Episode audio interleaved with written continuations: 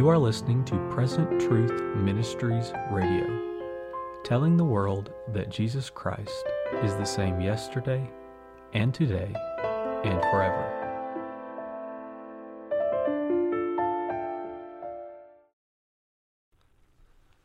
Welcome to PTM Radio. I'm your host, Brother Jason DeMars, and I'm really excited today because we have Brother John Lay here on on the program, and I'm going to interview him. He did missions work in China. He is a missionary, uh, as all believers uh, ought to be missionaries. The the commission and the calling is for every believer to go into all the world and to preach the gospel. But Brother John is not. He's not a pastor. Actually, he's not a preacher, but he is a missionary and he is a minister of the word. And I'm so thankful for what the Lord has done in his life and is continuing to do in his life. So, Brother John, why don't you introduce yourself to us? Yes, uh, my name is John Lee, and uh, I'm from now Homer, Louisiana. Mm-hmm.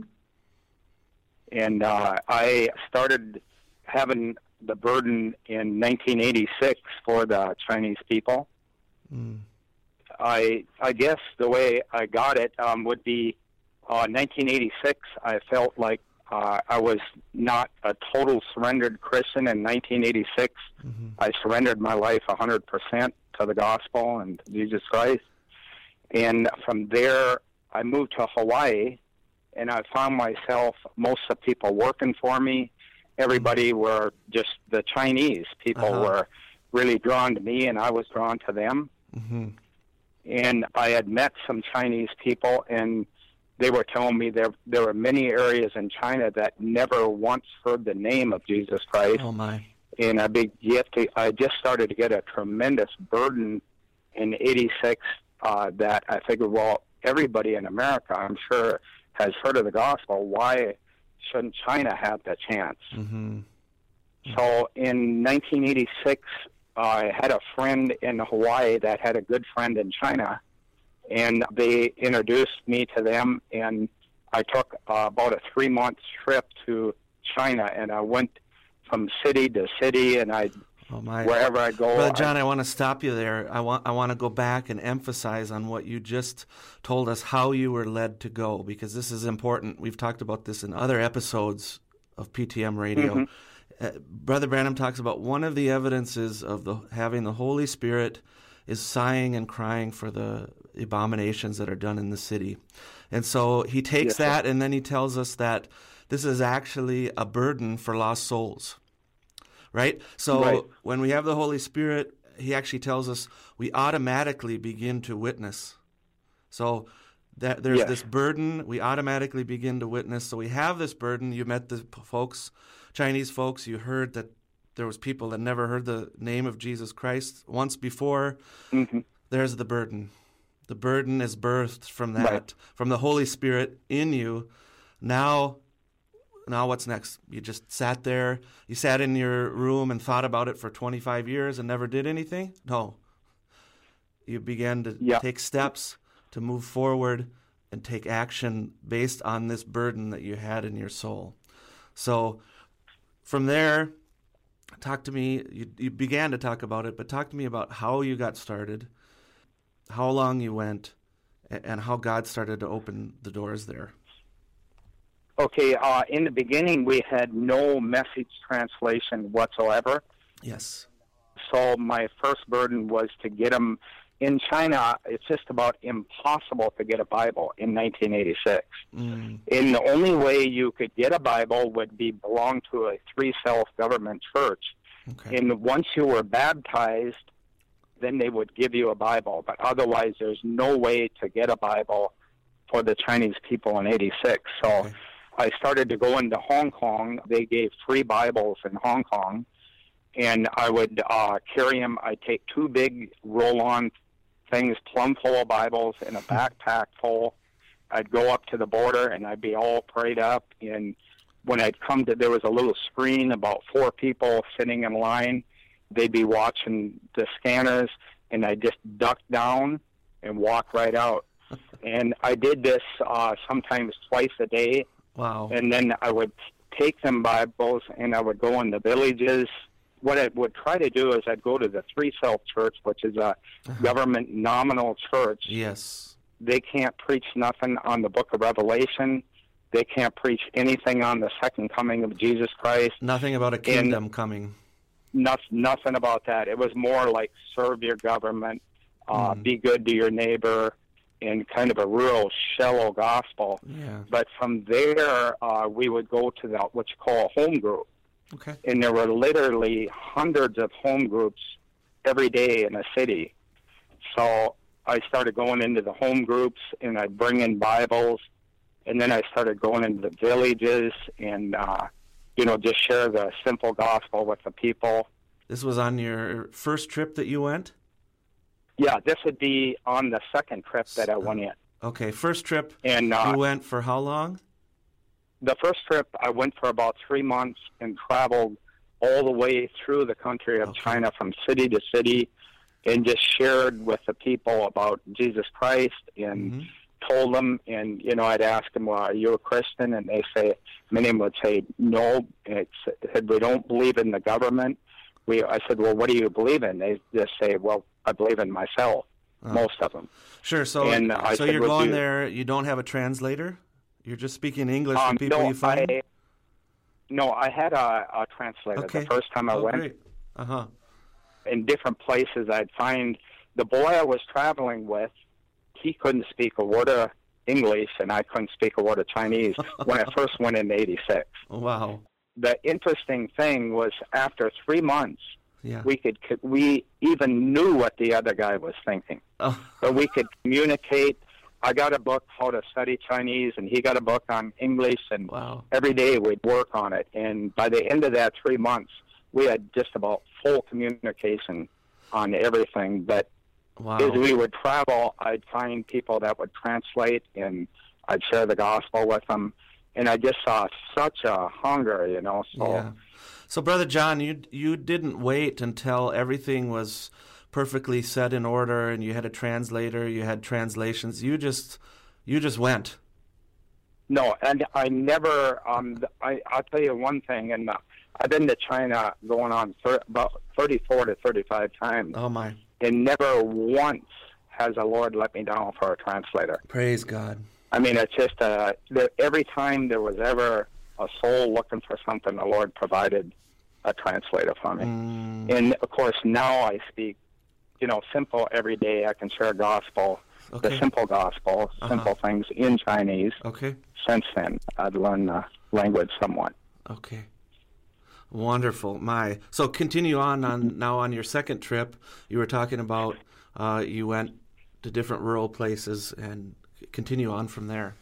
Yeah. Then uh, what we do is we'd go in and just uh, start sharing the gospel, and I'd always leave everybody a Bible, and then about a month or two later, we try to retrace where we had went, and uh, normally the second or third time, you know, one person would raise their hand and say, "I want to be baptized." Oh my. So, uh, you know, we would baptize the person, and then we come in the next time, two or three would get baptized, and then uh, there's a couple villages where the whole village had come to Jesus Christ. it was just uh, absolutely tremendous what the So- Lord did. So the Lord. So you went to this village. How many people were living in the village? in a village in China where they're they're all peasants, all Yeah. farmers, there'd be like the grandpas, the grandmas, and everybody would be related, cousins, and there'd be little houses or little huts around. Sometimes there was, you know, up to 50 to 60, 75 uh, Okay. different people in a village. Sure. And so then you you brought a Bible. You handed it to them. You explained a little bit about the Mhm. gospel. Yep. and and baptism and, and walking with God, and then you then you came back. Yes, followed, sir. You followed up, and the whole village wanted, Yep. all, all the family, all the people wanted to come give their hearts to Christ.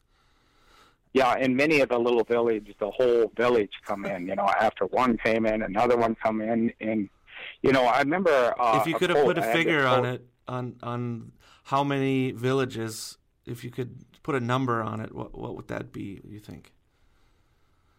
Um, we had been in, I would say, uh, at least 30 to 35, right in there, 30 some little villages throughout the country of China. Okay. I always loved going to the villages was just the highlight because Mm-hmm. they're such simple people. They just always receive the gospel so simply. you know. So, and I'm going to emphasize on this again. Brother John is not a preacher. He doesn't get up at Homer and, and, and preach a sermon. Is that is that right? No, I don't. No, Okay. I do not. So, brothers and sisters, don't be hindered by that. You follow the leading of God. Look what God did through Brother John. It's absolutely phenomenal. So, continue on. Uh, How did Yeah, well, getting, just getting in a little more, like Mm-hmm. Yeah. you were talking now, I, I feel that the Lord has called me to be a laborer in the gospel. Amen. And I know when I started praying in '86, I keep praying, Lord, send laborers to Mm-hmm. China. And then, as I was praying one day, and this is what really struck me, I heard a voice just, "How about you? What about you?" Mm-hmm. And I thought, "Me?" I said, "What? I'm nothing," you know. And uh, I heard that voice, and I just said, "Well, I'll have to just I'll do the best I can." So I figure, I feel I'm a contractor, you know, by trade. I build houses Uh huh. and I figure there's different phases of the house that I know how to build. There's some phases I don't know, Amen. and I feel you know I'm a son of God, led by the Spirit of God, and you know as the Lord shows me what I can handle. Uh, like in China, there was a time I could handle it, and there's a time as the, the people matured. And uh, then I called for Brother Bisco. I called for Brother Donnie Reagan, you know, and they went into China. So, you know, I, I just did what I feel the Lord leading me to do, and then from that point, I bring in the next guy. Amen. Exactly right. Oh man, Mm-hmm. this is exciting. So you you would go to church to find open the, the the government church to find an open door and that would lead you to a house church. You would go Yes, to a rural Yeah. village and you just start talking to somebody. Yep, just start talking to the people, and most of these villages, I live right in the village while we were there. Okay. They give me a little place to stay, and uh, you know, and most of the time I had another one or two other Chinese brothers with me. And at that time, we had, uh, you know, we always had a translator or someone going with us from village to village. How many times were Mm-hmm. you questioned by the government or arrested? Many, uh, I'd say many times. Now, another thing we did a lot of is we'd meet in uh, hotel rooms. Okay. You know, I just went in the hotel room, and I also was helping a guy do business. Is kind of an undercover thing. Uh, sure. Yes. There was someone in America doing business, so I'd go in that hotel and I'd give them a business card, and so they didn't think it was abnormal to have Okay. a meeting Sure. with 40, 50 people coming in. Yeah. So we just tried to find a place, you know, for the people to meet. But uh, many times after you'd have meetings, the people, the Chinese, I knew the Chinese people operate very slowly. Uh huh. They're very cautiously. So I always, you know, one of them would come up and start asking a lot of questions. So then we would move. We'd move our location. Okay. We might have a meeting one place for two days, and the next time we'd move. And we, but I have never. I've been arrested twice bringing in Bibles and books into China, Okay. And they confiscated that them brings- those times. and they confiscated them. And the second time, they said, uh, you know, we had uh, many. We had about 80 cases of message books in Hong Kong, and they confiscated them. They told me next time you do it, you're banned from this country forever. Oh my. So I just I want to give this just a short testimony. Yeah, that, please. So they banned us. Uh, so I figured, well, I can. I have such a burden for China. I cannot mar this thing. So Mhm. anyway, a couple of days later, after this happened, you know, went back into China. Brought the books back into Hong Kong, and uh, we had about between 80 and 85 cases of uh, the Seals book, Church Age book, of the Prophet's Message. Okay. I was walking by a government shipping agency with a Chinese brother, Mm-hmm. and something as I was walking by, something said, "Go talk to him." Mm. And I kept walking. I said, "What?" And I told the Chinese brother, said, "Let's go talk to this Chinese shipping company and see whether they will ship the books from Hong Kong into China." So uh, the Chinese brother said, "This is impossible." I said, "This is that's they're run by the government. It's not possible." So I said, "I feel I just feel to go talk to him." So I go in there and I ask the guy. I said, "We have some Christian books, some wonderful books, uh, you know, about Christ." And I was telling him, and anyway, he said, "There's absolutely no way. That's impossible. That's illegal. He can go to jail for it." And I just turned around, started walking out. He said, uh, "Wait a minute." He said, "I have a mother in central part of China. If you will send her a case of them books, I'll ship them in for you." So I turn around. I the same day I go go to Hong Kong. I load all the books on the truck, ship them, and they're going to ship them in. I asked, I pay the guy uh, in Hong Kong, and I said, "Well, when will the books be there?" And the guy said, the shipping company in Hong Kong said the same day. So I quickly got back on the train, go across, hired a truck in China, and I go meet. It was like about four thirty-five in the afternoon. Mm-hmm. I go to pick up these eighty cases of books, Wow. and here uh, we go up in the office, and they're fighting and hollering, and everybody's screaming. I said, "What are they talking about?" And he said, "They found out they were Christian books, and they know they're there's they're in big trouble." So I told the brother, I said, "I've already paid for these books. Let's go load them up." So we ran down and threw the 80 cases in a truck, pulled off, and now we had all the books inside of China. so that was just a total miracle where the government themselves, a government shipping agency, shipped all these books inside of China. Praise the Lord. God can do anything. Isn't that Yeah. right? yeah, Amazing. So, yeah. bring us just in in finishing up here, brother John. Bring us to today. Mm-hmm. Talk to me. What? Uh, how has the message spread throughout China? Where are we at? Many people don't know at all. In 1992, we had the Church Age translated, the first book that was translated for China. Okay. Uh, Brother Peter Lim had translated it, and uh, we took him into China. You know, started going to some of these different underground churches that we had knew some of the different people, and you know, we just go there and we would give them books, and then we uh, go to the church in front of the, the three self churches, and when the church was over, everybody we had two backpacks full, and everybody would get a book as they come out the door Oh wow. that's kind of how we started. And the first sister that accepted the message uh, was a her English name was Sister Lisa, but uh, she got a church age book.